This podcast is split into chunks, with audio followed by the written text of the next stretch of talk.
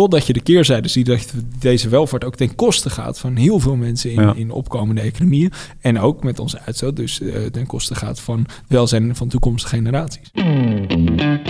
Beste luisteraar, vandaag vanuit Fort Altena in Werkendam. ESG, even samengevat, een gloednieuwe aflevering. Um, dit is vanwege een uh, personal finance event van BNP Paribas, dat we net hebben afgerond en waar de gast van vandaag een vlammende betoog heeft gegeven. Hij is jong, hij noemt zichzelf een constructieve klimaatrebel. Uh, het is ambitieus, want hij uh, heeft ook de ambitie om toekomstig minister van Brede Welvaart te worden. Uh, maar ook spreker, en zo hebben we hem vandaag ook gehoord, op een breed spectrum van duurzaamheid.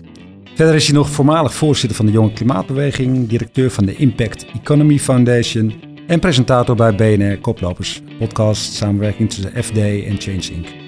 Verder is hij nog lid van een reeks adviesraden en hier ga ik stoppen, want anders blijven we bezig. Welkom Werner Schouten. Dankjewel. Thanks for having me.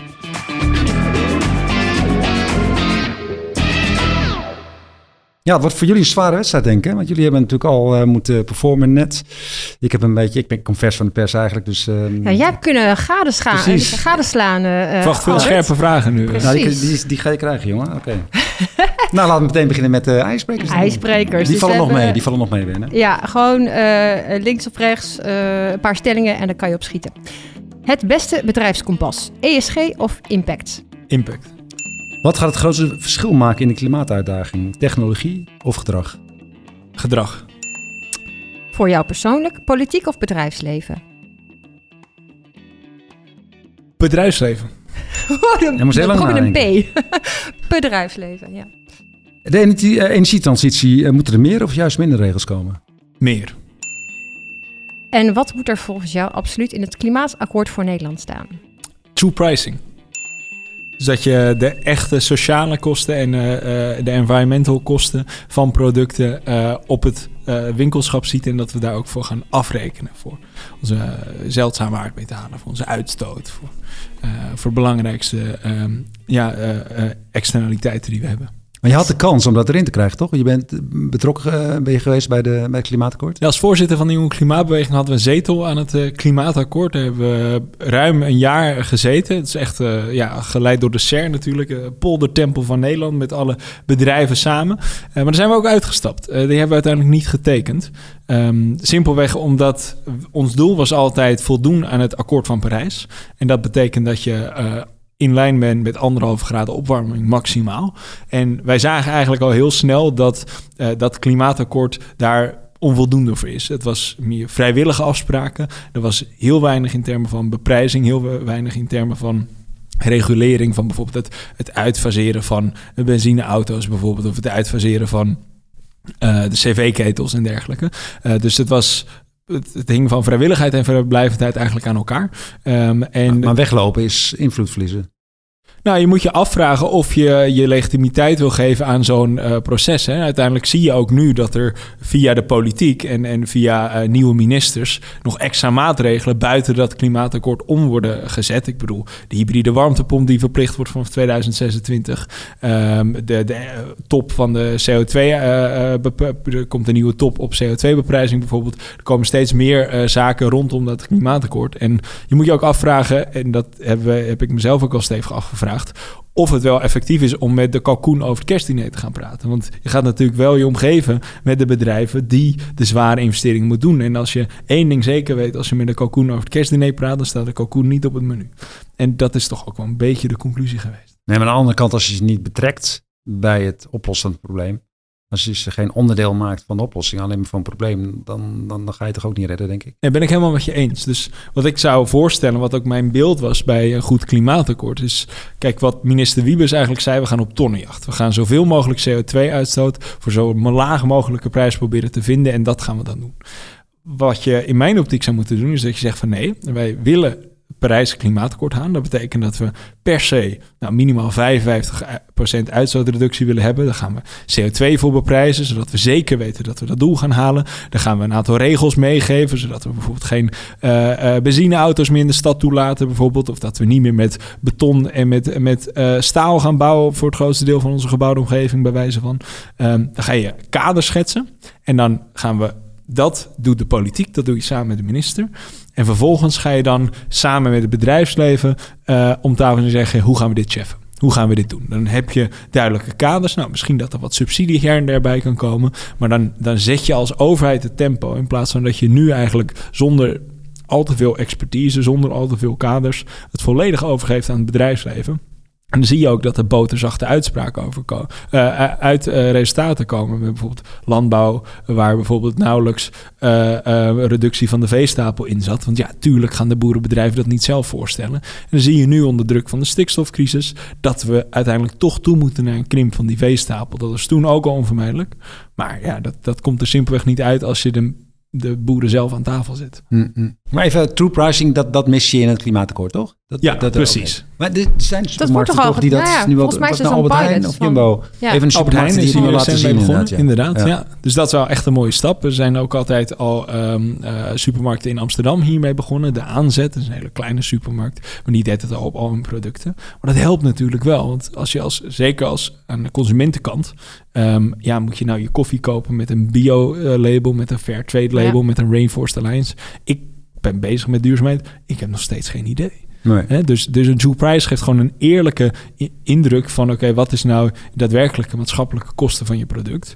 En als je die mee gaat nemen, maar dat kan bijvoorbeeld ook dat je dat gaat beprijzen naar bijvoorbeeld de fabrikant toe, hè, dan heeft hij ook een prikkel om uh, minder afhankelijk te worden van het water dat hij gebruikt of van de uitstoot. Ja. Um, dus dan, dan zorg je ervoor dat um, ja, de stimuleerde markt eigenlijk om innovatief te zijn op dat wat er nodig is. Ja, dus dat gebeurt nu eigenlijk, uh, je gaf al net aan, er zouden meer regels moeten zijn. Nou, die zijn er dan in, in ieder geval op het vlak van true pricing zijn die er niet. Het is een beetje pionieren dan wat een aantal bedrijven zelf al doen. Ja. Um, wat, wat, wat heeft dat voor consequentie voor consumentenprijs? Want uiteindelijk zal die avocado of die banaan die zal een stuk duurder worden. Klopt. Wordt, wordt het dan een, een, een luxe product?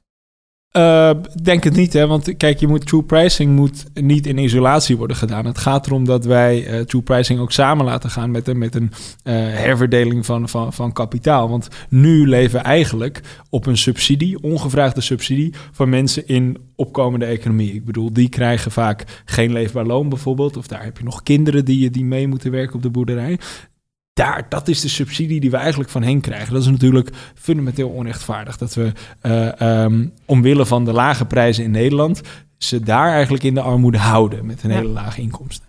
Uh, en dat zij ook de partijen zijn die als eerste door klimaatverandering worden raakt en daar de kosten ook van dragen. Dus je moet zeggen van oké, nee, je moet opkomen voor de uh, maatschappelijke kosten die je uh, zelf veroorzaakt door het kopen van een product. En dan moet je ervoor zorgen inderdaad dat we inkomen wel een stukje eerlijker verdelen, zodat inderdaad uh, een banaan en dergelijke, dat dat gewoon uh, um, uh, makkelijk toegankelijk is om, om aan te schaffen. Ja, ja dus het gaat om meer dan alleen true pricing. Het is een, en, en een je, moet grotere... ook, je moet ook niet denken dat het een gigantische sprong is. Hè? Als je kijkt naar de true price van volgens mij een kilo tomaten, dan hebben we het misschien over 20 cent per kilo. Ja, dat was ook. Dat is, het gaat zelfs, niet zelfs over vlees verdubbeling. Nee, nee, vlees is al een stuk meer, omdat daar natuurlijk heel veel uh, onbeprijsde kosten in zitten. Ja, klopt. Maar zelfs dan is het nog geen kwestie dat het verdubbeld wordt of nee, zo. Dus. De true price van je kop koffie is volgens mij, wat is het, 8 cent meer dan je daadwerkelijk kop. En daarmee kun je dus op zijn minst al een leefbaar loon betalen. Ja. Nee, maar in beleving van mensen is het natuurlijk wel van, hé, hey, ze pakken me uh, gehaktballen af. Hé, hey, ik mag niet meer barbecue. Hé, hey, ik mag niks meer.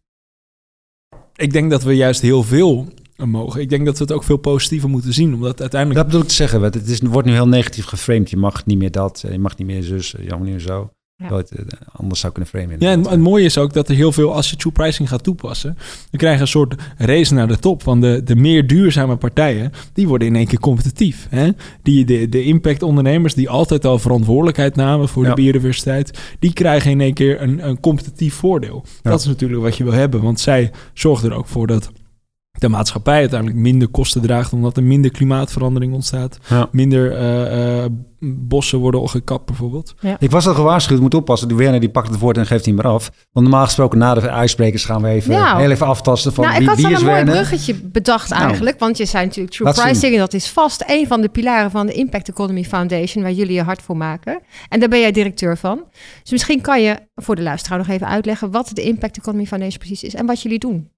Ja, bij de Impact Economy Foundation bouwen we aan een, een impact-economie. Een economie waarin werk, uh, innovatie en ondernemerschap daadwerkelijk bijdraagt aan het oplossen van onze maatschappelijke uitdagingen. Um, en we zorgen ervoor dat impact eigenlijk de kern wordt van onze besluitvorming, zodat uiteindelijk duurzaam, verantwoord en eerlijk ondernemen gewoon winstgevender en makkelijker gaat zijn dan business as usual.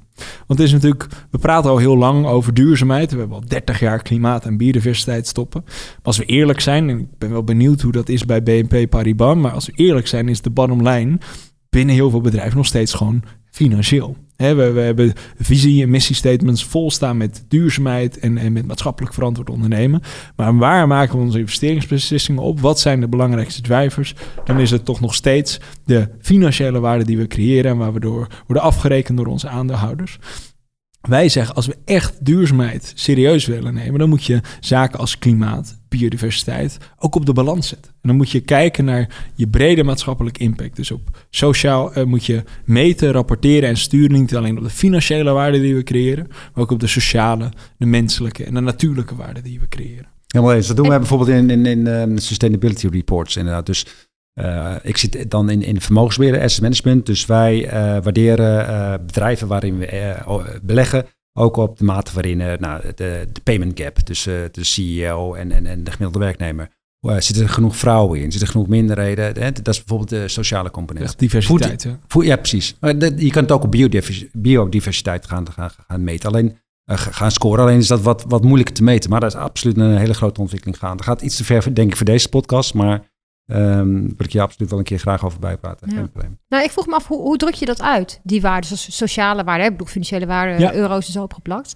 Maar die andere componenten, hoe, wat voor metrics hang je daar aan? Nou, wat we doen is dat we dus die verschillende impacts op de samenleving, dus bijvoorbeeld landgebruik, maar bijvoorbeeld ook CO2-uitstoot, maar bijvoorbeeld ook onderbetaling in de keten, dat je dat uh, probeert te kwantificeren en ook in euro's probeert uit te drukken. Want dan maak je het vergelijkbaar. Hè? Nu zit je natuurlijk elk bedrijf heeft gelimiteerde resources om uh, bijvoorbeeld te investeren. Stel je hebt een miljoen euro om te investeren. Ga je dan dan investeren in 10 ton CO2-uitstootreductie? Of ga je dan investeren in uh, 10 hectare biodiversiteitsherstel? Welke is beter? Dat is heel moeilijk om op dit moment te, te, combineren, te, te vergelijken. Ja. Um, maar door juist die, die impacts eigenlijk meetbaar en dus in, een, in euro's uit te drukken, kan je het daarmee uh, beter vergelijken. En kan je daarmee dus ook rationele besluitvorming uh, verzorgen op basis van je impacts. En dan kan je het gaan hebben over je maatschappelijke return on investment. Dat is natuurlijk ook het, het mooie, is dat je uh, veel beter kunt dat je naar aandeelhouders bijvoorbeeld ook veel beter lange termijn investeringen kunt uh, uh, verdedigen en, en kunt uitleggen. Omdat je nu, ja, is het als je in duurzaamheid investeert, dan zeg je van oké, ja, we reduceren daarmee onze CO2-uitstoot, maar wat is dan, is dat nou de meest effectieve aanwending?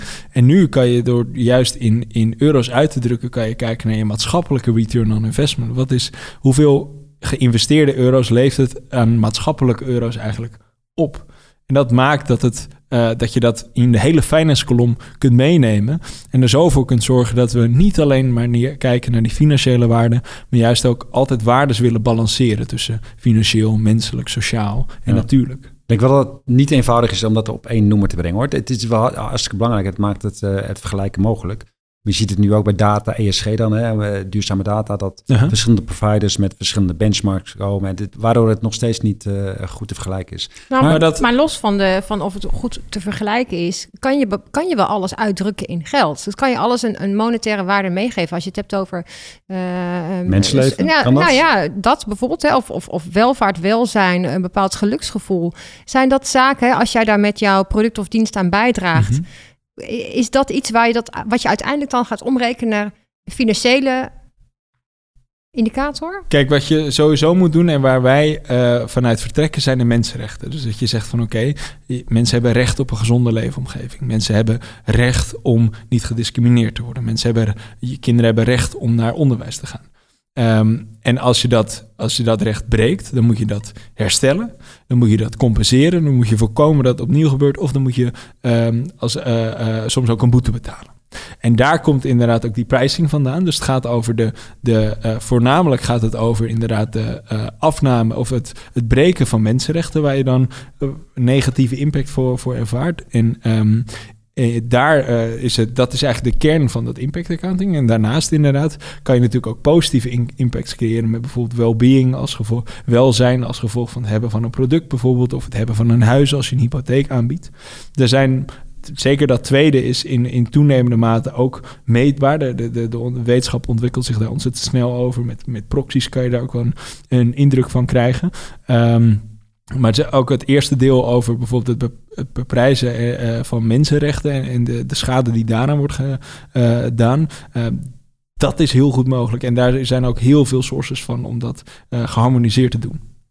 Hebben jullie partijen of bedrijven die je daar dan al in adviseert of, of die dat al geïmplementeerd hebben? Ja, dus als stichting creëren wij publieke goederen. Dus het gaat er ons om dat die impact-economie een realiteit wordt. Dus wij willen zoveel mogelijk partijen dit laten doen.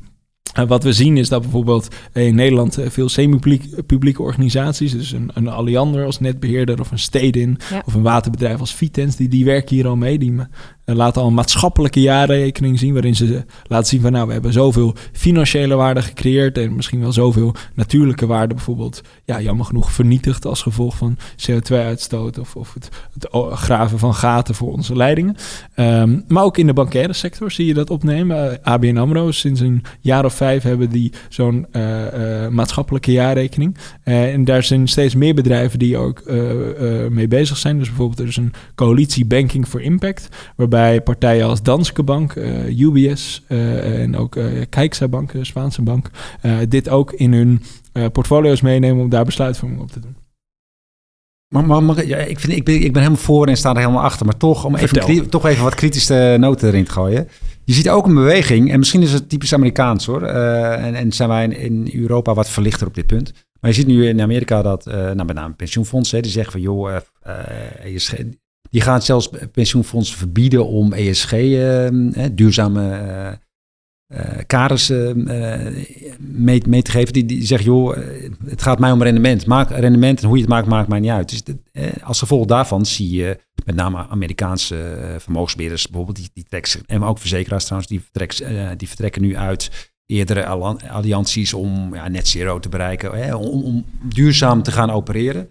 Ehm, hoe, hoe ga je om met die tegenkrachten? Die zullen er in Nederland en Europa ook zijn. Hoe, hoe ga je daarmee om? Ja, is natuurlijk een gigantische tegenkracht op dat vlak. En dat is doodzonde dat dat eh, eh, ontstaat. Maar dat is natuurlijk onder druk van de Republikeinse Partij is dat heel hevig.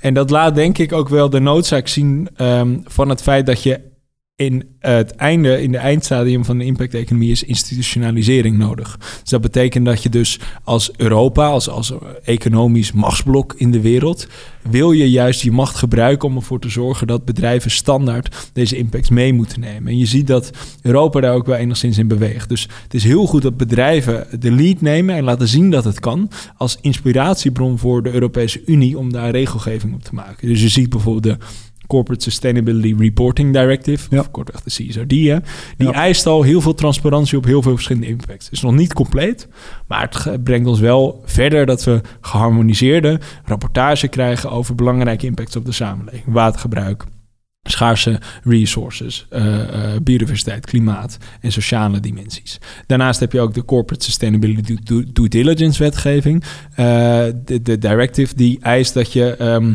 due diligence activiteiten moet doen om ervoor te zorgen dat mensenrechten schendingen steeds minder vaak voortkomen.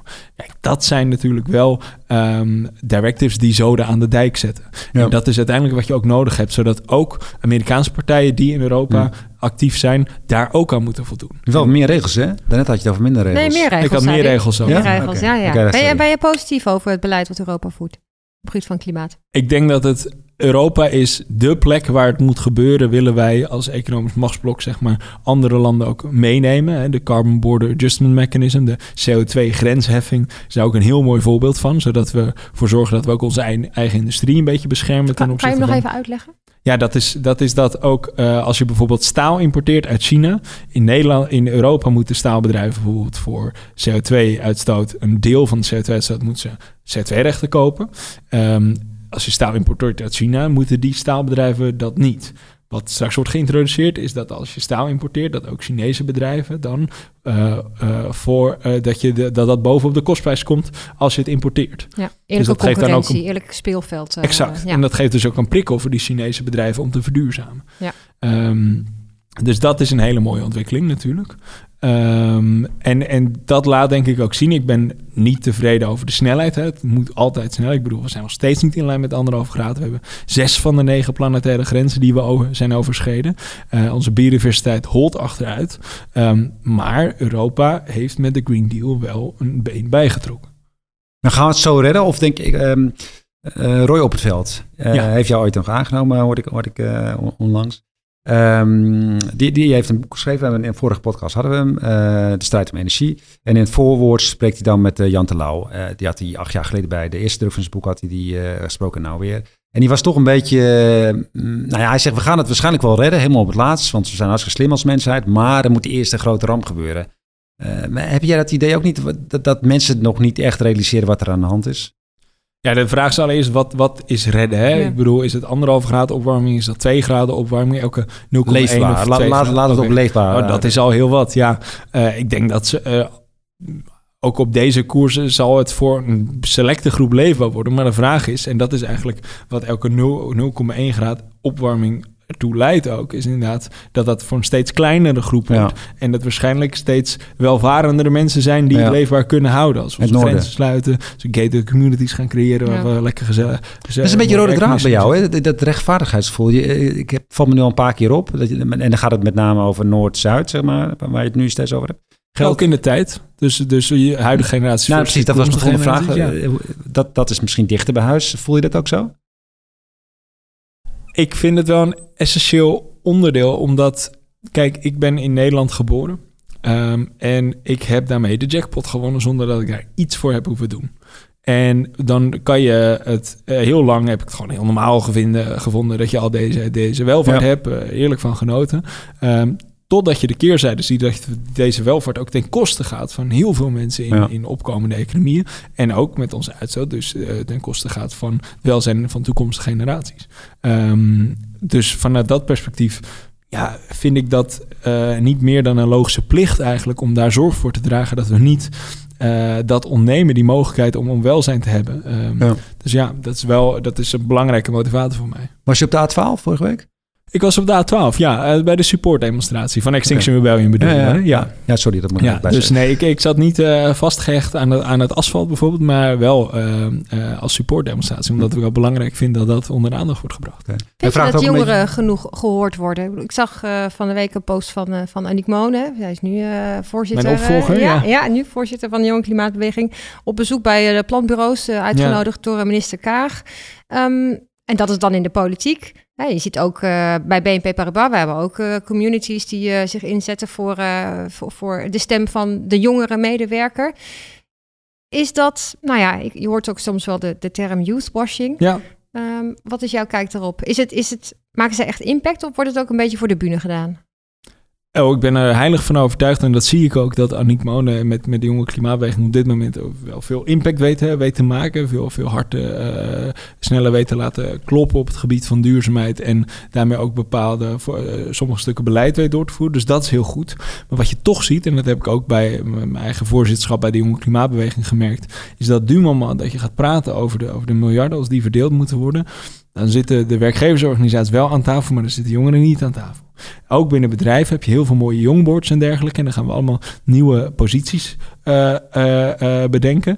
Maar wanneer, waar is de eerste 30 minner die in een raad van commissarissen zit om bijvoorbeeld ervoor te zorgen dat bestuurders ook een bestuur een, fatsoenlijk impactplan heeft bijvoorbeeld. Hè? Wanneer je echt op het kritische pad zit, waar je echt zeg maar besluitvormingsbevoegdheid hebt, ja. dan zie je daar nog steeds heel weinig uh, nou, laat ik zeggen, jongeren, dus onder de 35. Ja. Um, de gemiddelde leeftijd inderdaad van commissarissen in Nederland is 60. Ligt natuurlijk ook een beetje aan het feit, weet je, toen ik zo oud was als jij, eh, was mijn grootste zorg of Ajax kampioen werd, bij spreken. Even gezegd, je heeft gezegd, jij bent natuurlijk heel erg uh, gemotiveerd. Uh, compliment hoor, ik bedoel als compliment, dat zijn natuurlijk vrij weinig mensen Jij ziet natuurlijk best wel veel om je heen waarschijnlijk. Of jij zit Klopt, ook in een bubbel. Nou, maar, organiseren ze ook. En er zijn gewoon echt heel veel goede mensen. Die ja, maar genoeg mensen om, om inderdaad die, die, die raden te vullen. Het, het, zou heel logisch zijn, hè? want de impact is het grootste juist voor die nee, mensen. Maar het gaat om, om generatiediversiteit. Het gaat om leeftijdsdiversiteit. Dus het gaat erom dat je er sowieso één of meerdere hebt. Want je ziet toch, als je uit een gelijke tijd komt... dan heb je toch eh, geneigd om een bepaalde, in een bepaalde groep te vervallen. Ja.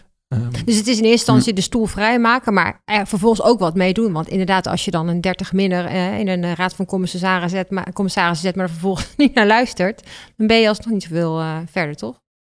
Nee, kijk, dat is natuurlijk inderdaad ook belangrijk. Maar dan heb je wat meer gewicht dan wanneer je alleen even als, als een jong board bijvoorbeeld ja. langskomt om een advies te geven aan de bestuurder die dan ter kennisgeving aanneemt en in een la stopt. Ja. Nou hebben we het over uh, klimaatgerechtigheid. Hè? Uh, uh, de Global North versus de Global South heb je het over gehad. generatiegerechtigheid. Um, maar hoe zit het met jong rijk? We hadden vanmiddag een interessante discussie ook over verdeling hè, van, van, van inkomen. En wie, wie um, vervuilt en wie betaalt. Ja. Um, wat is jouw visie daarop in, in, Nederland? Is het, is krijgt de rijke terecht, de rijke Nederlander terecht de duurzaamheidsrekening gepresenteerd. in de vorm van uh, uh, het aanschaffen en het subsidiëren van uh, elektronische auto's of zonnepanelen. Dus dan krijgen ze juist de subsidie als ja, ontvangst. Ja, nou ja, het, wordt vaak gezegd, rekening, hè? Dus, nou, nou ja, de, nee, dus, dus meer vanuit het idee dat als je uh, duurzaamheid wordt voor de rijken, dus het is eigenlijk een soort mm. van privilege die eigenlijk alleen de rijken nog kan betalen. Ja. Um, uh, dus, nou, ja, kijk, uh, ik, ik denk twee dingen die daar wel heel belangrijk zijn uh, voordat ik echt meega in, in, in die vraag, is denk ik. Één, de rijken hebben bij far de grootste opgave. Als je kijkt naar gewoon footprint, dan moet je echt niet kijken naar de, de mensen die net boven het minimuminkomen zitten. Want die hebben, die zijn doorgaans al heel efficiënt aan het leven. Iets waar ze waarschijnlijk geen invloed op hebben, is de, hoe goed hun huurhuis is geïsoleerd en of ze op gas kunnen koken en of ze een cv-keten of een warmtepomp hebben, omdat ze het huis simpelweg niet bezitten. Um, maar als je kijkt naar de, de footprint, en dat is natuurlijk wel, dan, zie je dat vooral uh, de, ja, de welgestelde Nederlanders daar um, met hun twee auto's met hun uh, groot huis waarschijnlijk. Uh, en dat is al twee onder één kant plus. Hè? Uh, en in, in een vliegvakantie ontzettend veel impact hebben. Dus die hebben ook echt de grootste opgave daarin. Het is natuurlijk ook wel interessant dat dat, dat dat maakt ook, en ik heb daar wel eens met Joris Luidijk over gehad, is dat juist toch een beetje een groep waar naar op wordt gekeken in de quote 500, in de, het nieuws en dergelijke. Dat die niet het goede voorbeeld geeft. Dat geeft een enorme demotivatie. Want dan, hoe ga je dan uitleggen uh, um, aan middeninkomens of daaronder dat zij ook een, een, stukje moeten bijdragen als zij nog wel maar drie keer gaan, gaan helikopterskiën in, in, in, in, in Canada of in de VS.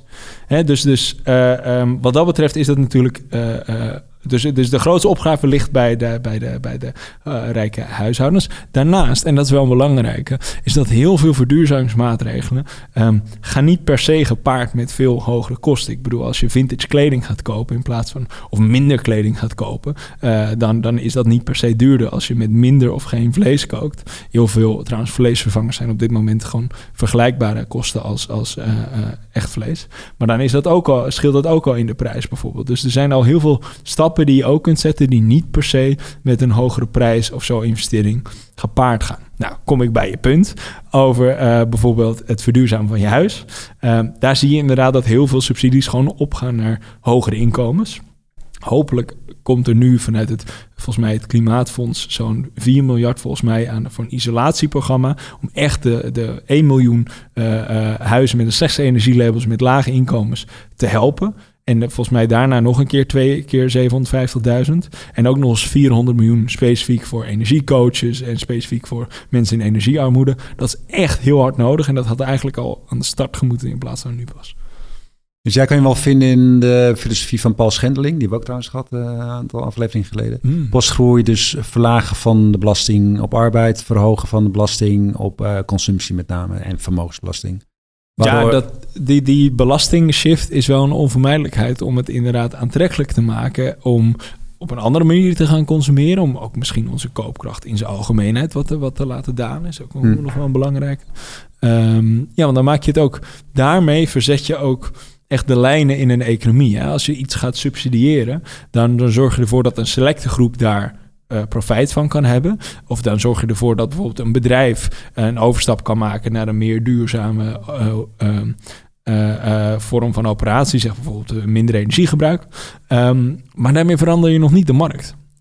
Dus dan moet je eigenlijk iedereen gaan subsidiëren. Of je moet het de norm maken. En dat laat veel economische wetenschap natuurlijk wel zien. Dat als je iets, als je norm gaat veranderen, bijvoorbeeld hoeveel een, een auto mag uitstoten, bijvoorbeeld, of wat de norm is voor bijvoorbeeld nieuwbouwhuizen, dat is toch eens veel effectiever dan dat je dingen kapot gaat subsidiëren. Hm, hm.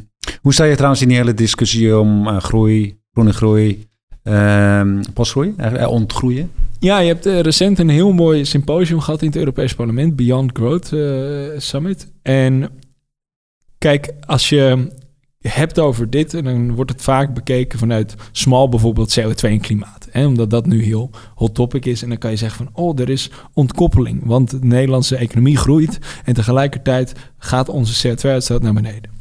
Maar als wij echt binnen de planetaire grenzen uh, willen zitten, dan hebben wij een bepaalde economische ontkoppeling nodig.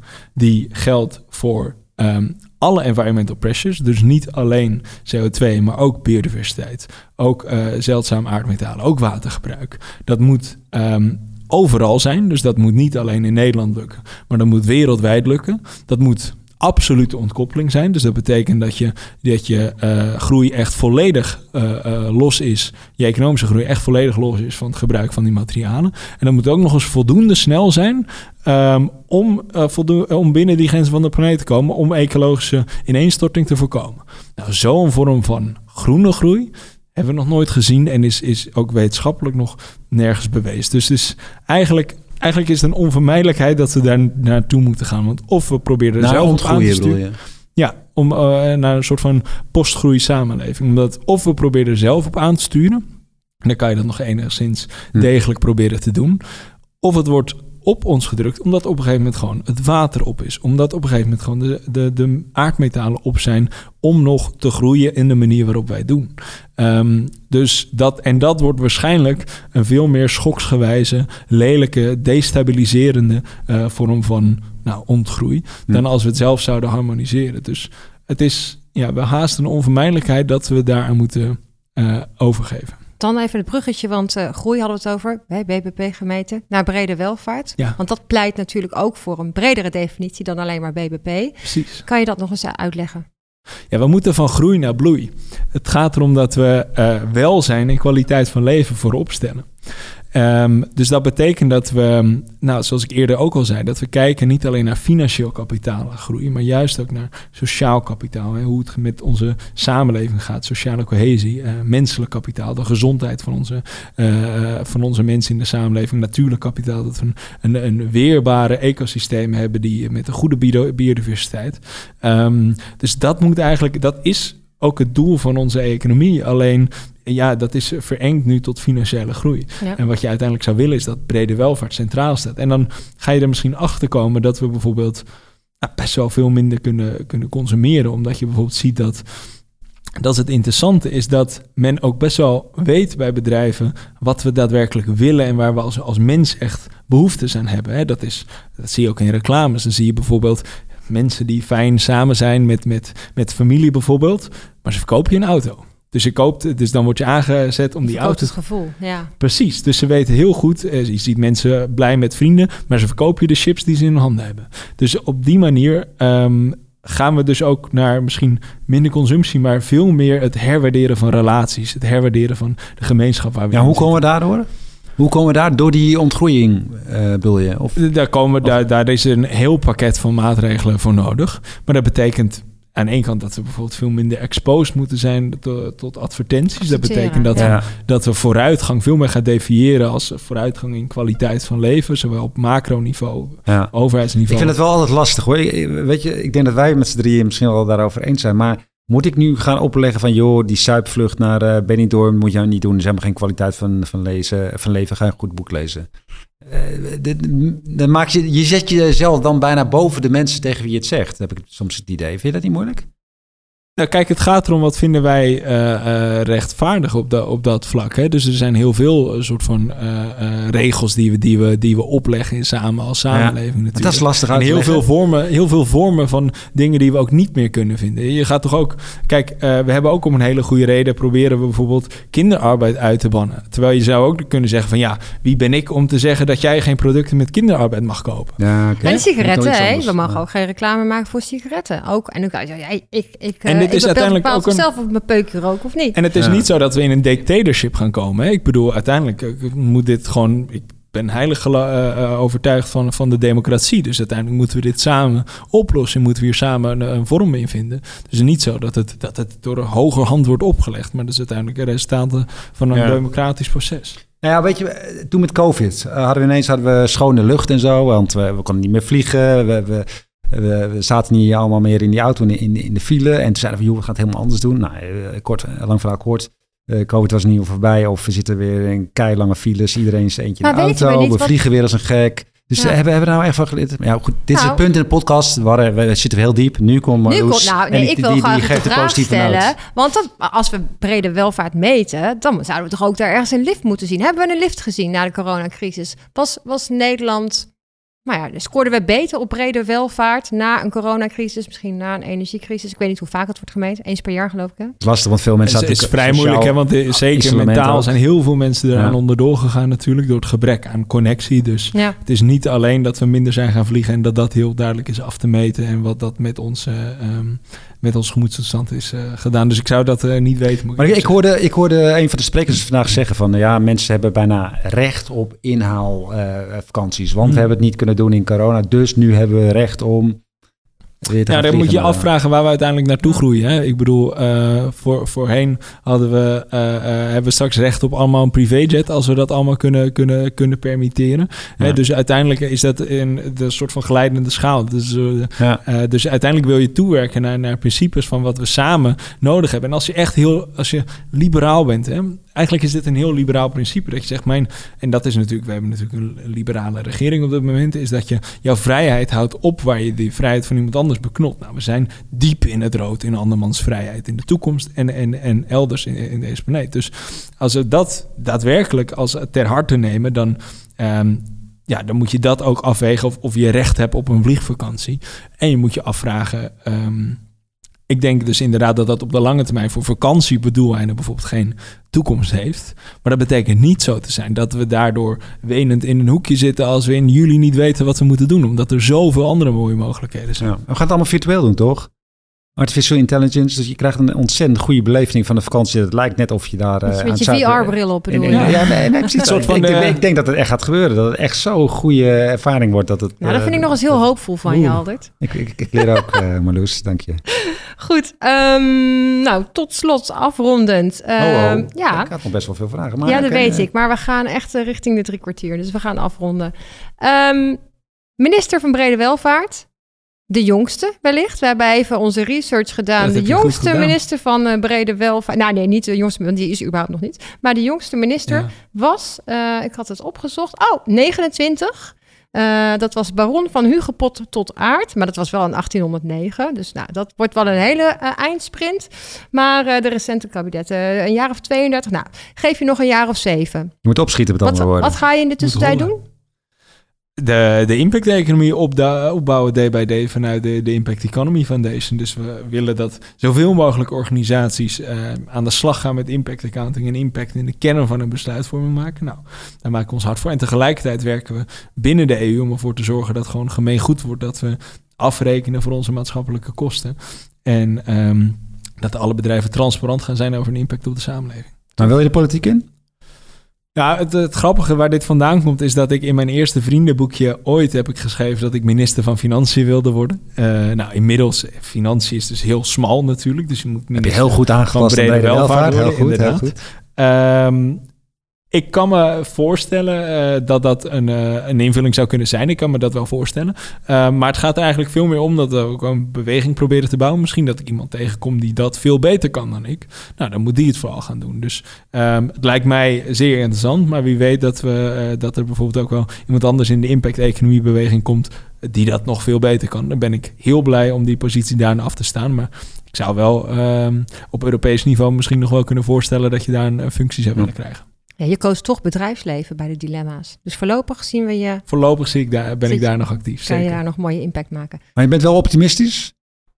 Of het gaan halen, of het gaan redden. Nou, dat is weer de Jan Terlouw vraag. Maar heel even, hoe, hoe stel jij erin? Je maakt een hele enthousiaste eh, indruk. Maar ik heb Ja. je ook wel eens mm, wat feller meegemaakt. Dat je je toch verbaasde, laat eh, voorzichtig zeggen, dat mensen zich druk maken over dingen die voor jou vitaliteit zijn, omdat er, eh, ja, de toekomst op spel staat.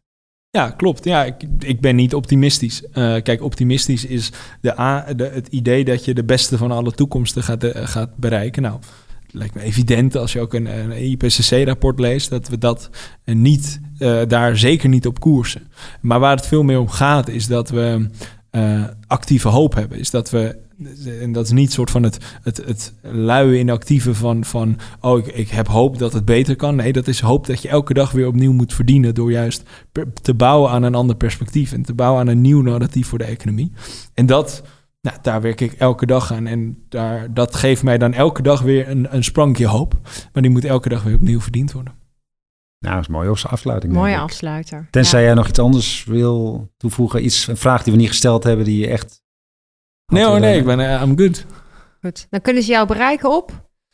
Uh, www.impacteconomyfoundation.org en zie je de, de schoonheid van onze organisatie. Top. Zullen we in de show notes zetten. Gaan we in de show notes zetten. En Aldert, als eh, mensen meer willen horen over ESG even samengevat. Dan moeten ze zich even abonneren, denk ik. Dat is het handigste. Want dan krijg je elke twee weken een aflevering in je, in je feed. Apple Podcast of eh, Spotify. Ja, Even of waar je het ook eh, haalt. Of waar je het ook haalt. Ja. Dankjewel voor het luisteren. Dankjewel Werner. Dankjewel. Tot de volgende. Marloes, moeten we nog iets zeggen over de disclaimer? Ja, ehm, alles wat in deze podcast wordt gezegd door onze gast of door Albert of door mijzelf, dat zijn onze eigen standpunten, gedachten of meningen en niet die van BNP Paribas. En als je hem helemaal wil lezen, de disclaimer, dan kun je eh, terecht in de show notes.